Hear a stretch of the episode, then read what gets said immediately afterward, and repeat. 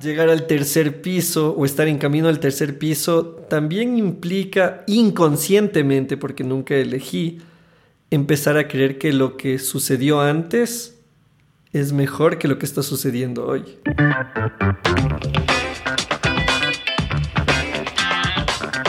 Soy Jimmy Zarango, tengo 32 años, soy ecuatoriano, he tenido la oportunidad de vivir en Argentina y en mi país natal y una de las cosas que más me llama la atención es mirar el temor que tiene la gente a llegar al tercer piso. Y yo soy Samuel Melo, tengo 27 años, soy nacido en Finlandia, he vivido en Ecuador y a veces como finlandés pienso que quizás los ecuatorianos y la cultura latina ¿Comienza su vida adulta demasiado tarde? ¿O será que los finlandeses comienzan demasiado temprano? Este podcast se trata de desmitificar la llegada al tercer piso. Queremos darte la mayor cantidad de información posible para que puedas construir un panorama real de lo que te espera.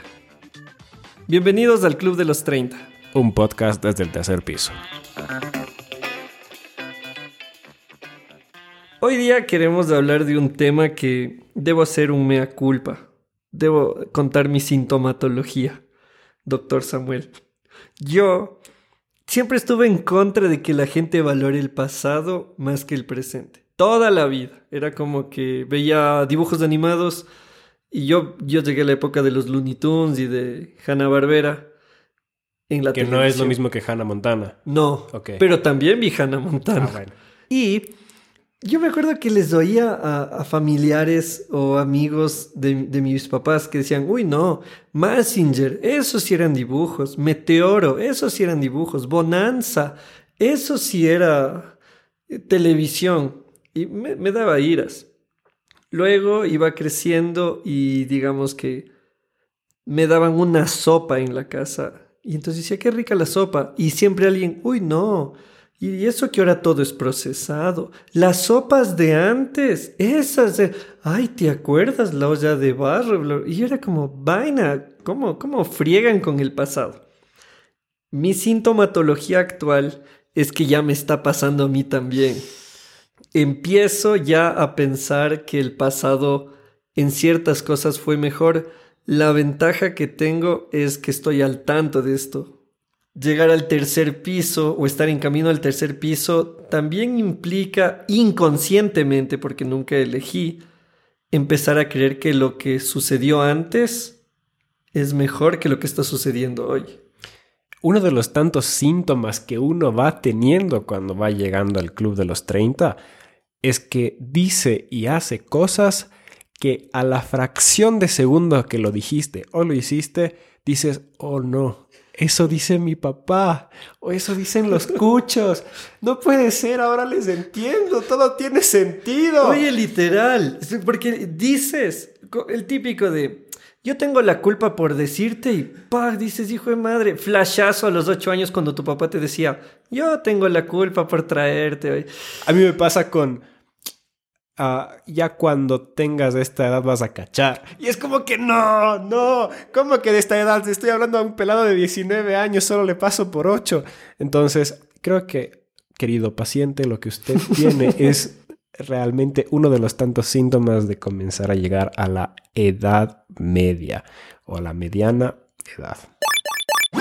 A ratos he tenido la tentación de imponer mi opinión en función de la edad. Eh, acá en Ecuador hay, hay muchos términos para, para referirte a alguien menor a ti. Uno de ellos es guambra, que realmente es una palabra quichua que significa muchacho, joven, sea en femenino o masculino.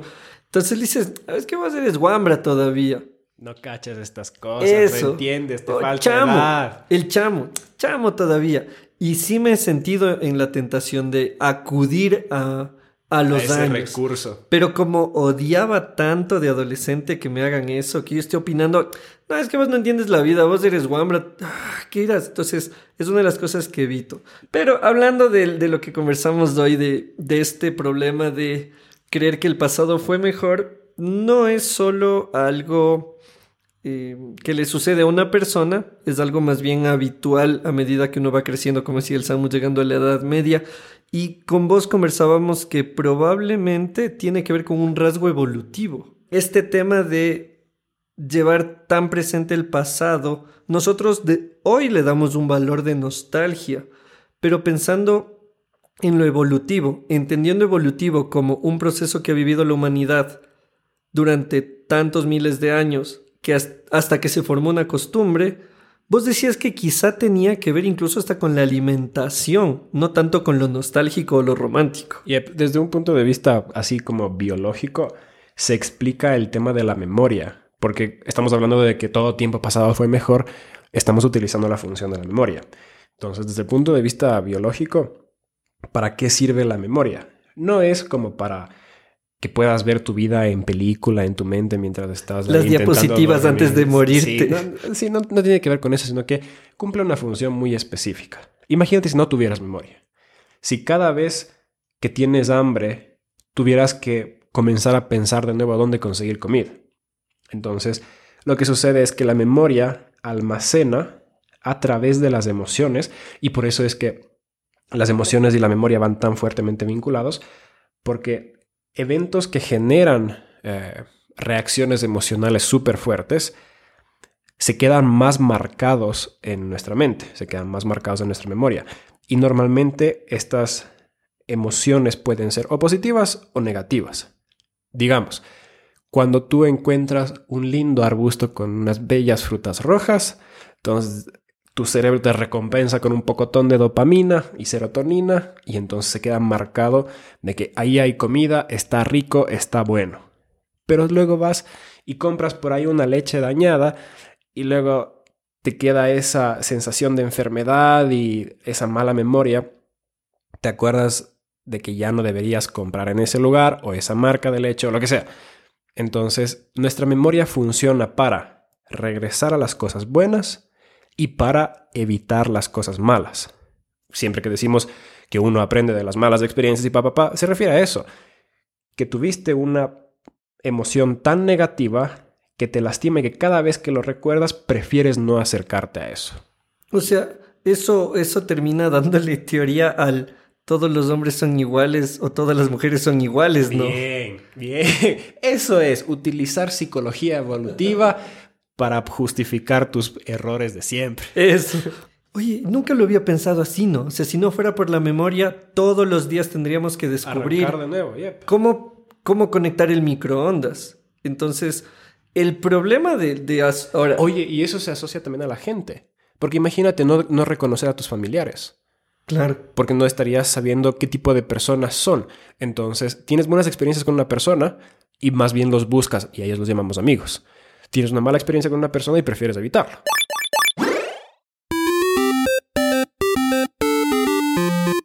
Si sabes quién es Zach Morris y Kelly Kapowski, debo decirte que es hora de la pausa activa. Llegar al tercer piso no es gratis, así que es hora de estirar un poco los músculos para distenderlos también si quieres prepararte un café porque tenemos un par de minutos más de conversación. Hay varias cosas que mencionar, pero sabes que es súper chévere cuando tú te sumas a la conversación. Puedes compartir en redes sociales tus opiniones o las frases que te están llamando la atención y etiquetarnos arroba el club de los 30 o si eres más de hashtag hashtag el club de los 30. Continuemos con el episodio de hoy. Ahora, la psicología tiene un par de aportes y es la primera vez que, en un episodio del Club de los 30 vamos a leer aportes de otros expertos que no seamos nosotros. Vea eso. Es que lindo que suena. O sea, que vamos a leer aportes de expertos. Que vamos a leer algo que valga la pena escuchar.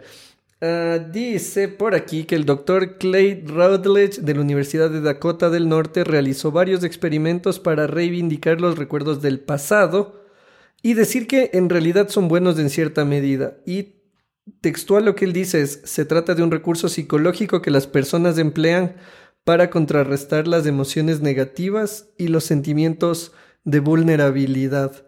Ahí, antes de leer otro aporte, podemos pensar, Samu, que entonces nosotros usamos el pasado como analgésico emocional. Un ejemplo, eh, le, muestras tu interés a una chica. La man no te parabola. Eso te provoca dolor, te provoca tristeza. Pero entonces empiezas a ver el Instagram de una chica con la que estuviste para acordarte cuando sí fuiste. Querido. Eso.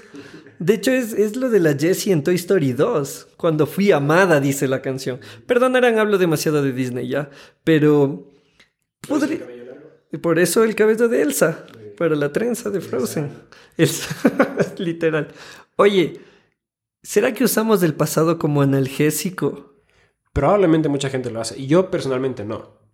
Porque para mí... Vos no eres muy nostálgico, ¿no? No, yo nunca pienso en el pasado. Creo que lo mencioné en el episodio anterior o anterior a ese, de que yo solamente puedo mirar hacia el futuro. Ni siquiera puedo vivir en el presente. Ese es un problema para mí. Porque yo no tuve un pasado malo. Tuve un pasado muy bueno. Mi infancia, mi adolescencia fueron muy lindas épocas. Fueron las mejores épocas de mi vida. Todo pasado fue mejor. Ya. O sea, no, no. Pero... Convengamos en que vos no vienes gracias a Dios, de una infancia cargada a cuestas. Sí. Y eso no es malo. No es malo, pero ¿cuál es el problema? Para mí, en cambio, es como que a la inversa. Es tan bueno que siento que he tenido que renunciar a muchas cosas, soltar muchas cosas del pasado, y que cuando veo hacia el pasado, el dolor viene de eso. O sea, que ha sido tan bueno que me da pena ya no tenerlo. Entonces es otro tipo de dolor. Porque también podría decir, chuta, tuve que, no sé, resistir los golpes de mi padre y nadie me quería y ese tipo de cosas y que por eso me duela. Pero no, a mí me duele porque fue tan bueno que uno siente que ha perdido esas cosas. Hoy también uno tiene cosas muy buenas, pero el pasado también tiene cosas muy buenas. Entonces procuro no ser muy nostálgico y esa es otra forma de protegerse también. Entonces, no recordar es una manera de protegerse, pero recordar también es una manera de protegerse, pero también es una manera de hacerse daño si solo vives pensando en aquello que tuviste y que ya no tienes. Como lo que se suele decir de aquel que llega a la gloria se pone a descansar en sus laureles. El que descansa en sus laureles es aquel que solamente pasa o agarra su identidad de cosas que hizo en el pasado. Que yo no creo que esté tan mal. Porque si ya lograste algo bueno en tu vida, no puedes esperar que todo sea clímax. O que solamente puedas seguir subiendo de ahí. Porque así no es la vida, así no funciona. Y está bien regresar a la esta, pero ¿hasta qué punto? ¿Sabes que hace unos días miré una película del básquetbol universitario estadounidense y ahí hablaban del primer campeonato logrado por un equipo eh, con personas negras de la Universidad de Texas Western o Western Texas, no me acuerdo. Y claro, ponte, ellos marcaron un hito. Habría sido muy fácil quedarse con eso, sentarse y decir, mi vida se basa en eso. Pero era bonito que al final de la película decía, por ejemplo, Samuel eh, fue contratado por la universidad de ni sé quién. Jimmy eh, fue detective de la policía hasta tal año. Entonces, Sí, el pasado, alguna vez yo leí que el pasado puede ser una hamaca o un trampolín. Y son de esas filosofías facebookeras que me gustan, porque literal, una cosa es que yo vea el pasado y diga, me encantaba llegar de la escuela y mirar en este orden. Los Picapiedra, Walker Ranger de Texas, y de ahí algún dibujo animado, Animaniacs, yo recuerdo, Gárgolas o Looney Tunes o alguna cosa así. Y una cosa es que diga, hermoso, fue lindísimo eso en el pasado. Hoy disfruto llegar y ver en Netflix Breaking Bad o Friends. Bueno, ya no está en Netflix, me duele, pero... Eh, o veo cualquier... o YouTube. Eh, cómo se hacen las pelotas de básquetbol. Pero una cosa es decir, bueno, para la etapa en la que viví fue lindo, ahora veo otras cosas y dejarle al pasado donde pertenece creo que es uno de los mayores desafíos al llegar al tercer piso, porque si es que no dejas el pasado en el pasado, vas a terminar cargándolo y todo tu presente vas a compararlo con aquello que ya no está. Y lo que dices es fantástico, porque eso se conecta, eso se conecta con la teoría de lo opuesto también, de las cosas malas. Porque puedes haber sufrido cosas terribles, incluso traumas, por tu infancia, tu adolescencia. Y la razón por la que uno no logra muchas veces superar esas cosas y que te generan miedos irracionales hoy en día, incluso cuando eres adulto, cosas que te sucedieron hace 20 años, es que cuando los vivimos éramos niños y nuestra mente de niño no supo cómo manejarlo. emocionalmente. Entonces... No estábamos listos. No, no, para nada. Entonces digamos que, por ejemplo, sufriste el divorcio de tus padres. Tú como niño de 8 años, de 12 años, no tenías eh, suficiente... No tenías las herramientas para lidiar con algo y racionales para poder lidiarlo. Y la forma en la que uno supera esos traumas es regresando a esos eventos que son tan dolorosos y reconstruirlos con tu mente de adulto. Y le das una resignificancia y entiendes mejor que las relaciones de pareja son difíciles, de que tú no eras culpable en esa situación, de que quizás tus padres se casaron muy jóvenes, muy inexpertos, quizás cometieron errores en su comunicación. Que no fue tu culpa. Exacto. Y de repente esa memoria que era tan fuerte desde el aspecto negativo con tu mente de niño, ya no se siente tan fuerte con tu mente de adulto. Y lo mismo sucede con esta, con esta fascinación que tenemos con las series que nos gustaban de niños. Para nosotros eran lo mejor del mundo porque simplemente no conocíamos nada mejor. Y porque nuestra mente de niño eh, era, era como drogas para nosotros. O sea, nosotros veíamos esas cosas y era lo máximo. Yo me acuerdo que despertarse un sábado por la mañana para ver los dibujos animados comiendo cereales era de las mejores cosas que habían. Incluso irse a la tienda a comprarse una funda de chifles y luego sí regresar a ver series era lo mejor. Pero que si ahora lo veo, mi mente de adulto ya no lo considera lo mejor. Entonces, ahí nos damos cuenta de que cualquier cosa que sucede en niño, bueno o mala, puede ser como que sobreinterpretado en su bondad o en su maldad. Y por eso vale la pena tomar en cuenta de que si es que ahora no somos tan felices todo el tiempo, es porque ya sabemos que no todas las cosas son tan emocionantes como quizás eran cuando éramos más pequeños. Incluso yo a eso le sumaría el hecho de eh, esta frase que, que se usa en la psicología, que es tú vives y sientes en función de cómo te narras la historia. Porque el momento en el que yo empiezo a decir lo que, justo el ejemplo que acabas de decir, qué lindo que era sentarse el sábado y mirar Conan, eh, o mirar Barney, o mirar, ¿qué más había? La abeja Hodge, o si es que había una que era una abejita Hodge que le buscaba a la mamá. Era como, Tú sí que eres viejo, Sí, era como la abeja maya, pero gringa. Y te narras la historia pero omitimos detalles. Dejamos de lado cuando tu papá entraba y te decía, pero ya son las ocho, ponte a arreglar, ponte a limpiar, estás ahí de vago. O sea, ese es un error también el momento en el que nos contamos del pasado, que nos contamos, y tú lo dijiste, ¿no?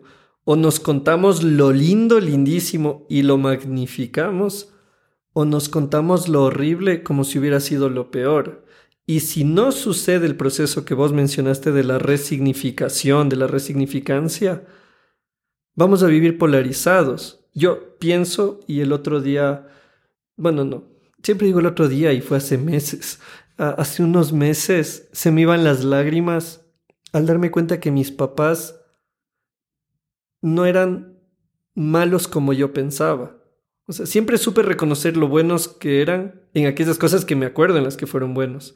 Pero hay muchas cosas en las que yo de niño les catalogué de malos. No me compraron esto, no me dieron esto, no me dijeron esto.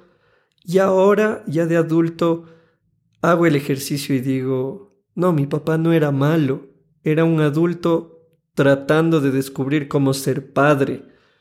Entonces digo, wow. Y, se me iba la lágrima una vez porque dije, hijo de mangos, o sea, el pasado es una trampa en ciertos momentos. Porque si me lo cuento lindo, tuve el pasado más hermoso, hasta que viene un familiar y te dice, ¿Qué, ¿pero qué no te acuerdas que pasaba tal cosa y vos, hijo de mangos? Entonces puede jugarnos a favor o en contra. A favor si es que nos trae un recuerdo bonito que nos anima en decir, bueno, salgo adelante. Pude antes, podré ahora. Mis papás estuvieron conmigo, ahora yo estaré para mi familia, qué sé yo. Pero también puede ser una trampa muy peligrosa el momento en el que estoy pensando como un virus, en el que empieza a infectar todo y te dice lo de hoy no es bueno, lo de hoy no está bien, la chica con la que estás no está bien, tu primera enamorada, esa sí era enamorada, eh, tu primer trabajo, ese era trabajazo, esto de hoy es cualquier tontera. Entonces, esto del pasado es, es un, un comodín peligroso.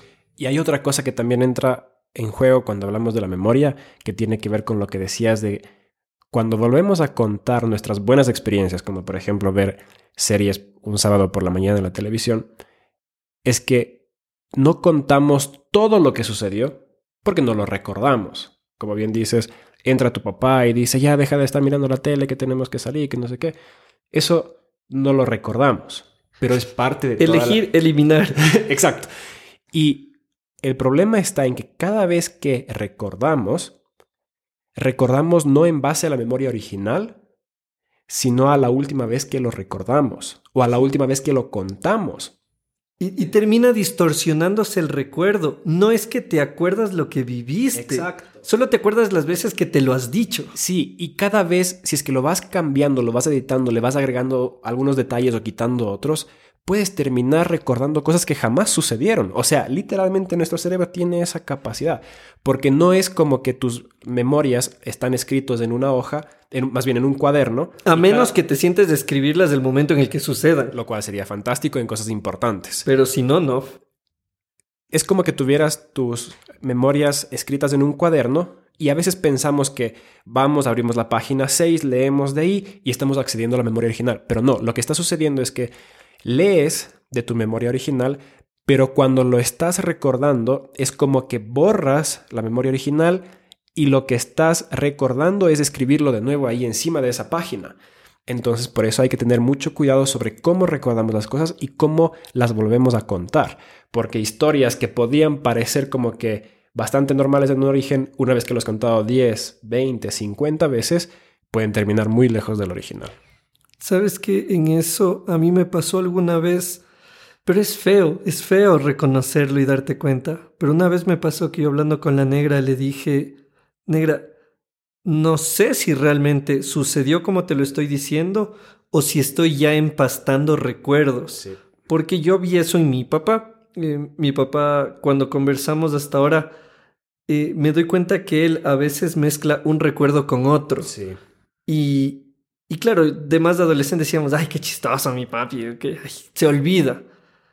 Pero pensando en todo este tema evolutivo, pensando en cómo la mente va cambiando, no puedes recordar todo, a menos que tengas memoria idética, así tipo Sheldon Cooper. Pero de ahí yo me di cuenta, entonces dije, a ver, si al adulto, a los dos adultos más cercanos que tengo, que son mis padres, les sucede, es probable que a mí al llegar a la vida adulta me suceda.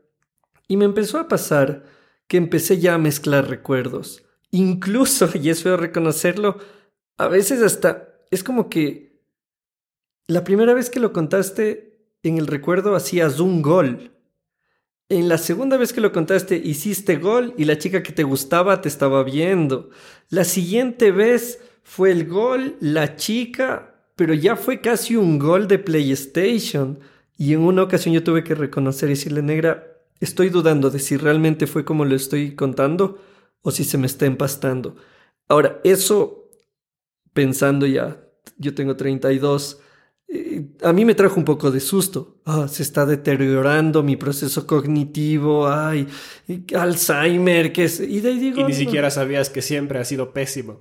Eso, o sea, claro, y luego es que me entero que más bien es una tendencia humana natural que en nuestro esfuerzo por poder narrarnos nuestra historia, la repetimos n cantidad de veces al punto de que queda una versión fantástica, pero que no se parece en nada al original. Así que cuando nos preguntamos, bueno, entonces, ¿era cada tiempo pasado mejor que el de ahora? Eh, probablemente no. Y puede puede ser que en realidad estemos yendo en mucho mejor dirección de lo que era el pasado. Cuando tú miras videos en YouTube de cómo era el Ecuador de hace 50 años, uno dice, ¿qué clase de hueco era este? Una aldea pavimentada. Entonces sí vamos progresando, pero nuestra memoria es muy selectiva para con las cosas malas y con las cosas buenas. Y uno debería preguntarse, bueno, ¿qué hago con toda esta información ahora que voy llegando a los 30 o que ya estoy un poquito por encima de los 30? Yo considero que uno debería estar agradecido con la vida de que se va olvidando de las cosas. Porque hay gente, ¿cómo le dijiste? ¿Memoria idética? Creo que es la memoria idética, esa que no te olvidas nada de nada. Hay personas que sufren de eso. Y digo sufren porque sus vidas son radicalmente diferentes de las nuestras. Es chévere porque les utilizan como, ah, por ejemplo, gente que está en grabaciones de películas y son los que guían y aseguran de que haya una secuencia clara. Una continuidad. Exacto, que no vaya a ser que en una escena la lámpara está de un lado y en otra escena esté del otro, porque ellos se acuerdan cada detalle. El problema está en que si es que tienes una persona con una memoria básicamente perfecta, esta persona puede acceder a memorias de hace 15 años, por ejemplo, el rompimiento con una novia. Y si es que hace 15 años le hizo llorar, hoy, después de 15 años, recordar eso le va a doler exactamente igual que cuando sucedió. Y eso es terrible. Ahí me di cuenta que realmente olvidar es un regalo porque eso te da paz. Y ahí viene el famoso eh, proverbio popular de que el tiempo sana todas las cosas. Yo diría que uno debe hacer la paz con su infancia, hacer la paz con su adolescencia y darse cuenta de que probablemente mi infancia no fue tan buena como la recuerdo, ni tampoco fue tan mala como la recuerdo. Mi adolescencia nunca fue tan gloriosa como la recuerdo y tampoco es tan pésima como la recuerdo. Y así como ahorita la, vida no es ni tan suprema ni tan miserable, creo que uno puede ir dándose el permiso de disfrutar las cosas buenas e ir olvidando las cosas malas. Y para sumar a lo que tú estás diciendo con algo que a vos te gusta, que son los números, em, si suponemos que la adolescencia es de entre los 12 y los 18, son 6 años. 6 años por 365, que son la cantidad de días en un año, son 2190 días. Yo me pregunto, ¿cuántos recuerdos tengo de los 12 a los 18? No tengo 2190. Capaz tengo unos 30 recuerdos. Y evaluar 6 años en función de esos pocos recuerdos es completamente injusto el pasado no fue mejor. Podemos decir que nuestra historia sobre nuestro pasado suena mejor. E, e, este ha sido un episodio muy, muy psico-bioevolutivo. Neurolocos. Es, es, es neurológico, quería decir, pero no, no suena bien. No, no suena. Mejor que no lo dijiste. ¿Puedes repetirlo para saber qué era lo que no dijiste? Neurológico. Muy bien, gracias. Algún día lo vas a usar en mi contra. Moraleja, gracias al Samu, a, lo que tú dijiste, que no recordemos todo es bueno. Mm. Así que si ya no te acuerdas tantas cosas, está bien. Creo que vale más vivir el hoy que recordar el pasado. Sí, sí, tienes un par de fotos chévere para que te alegres con, viendo cómo fuiste. Pero el pasado es más una historia que nos contamos. Métele cabeza a lo que hemos conversado hoy y nos vemos en un próximo episodio de El Club de los 30. Un podcast desde el tercer piso. El Club de los 30. Un podcast original producido desde Ecuador para el mundo. Escúchanos en Spotify, Google Podcast, Apple Podcast y en el clubdelos30.com.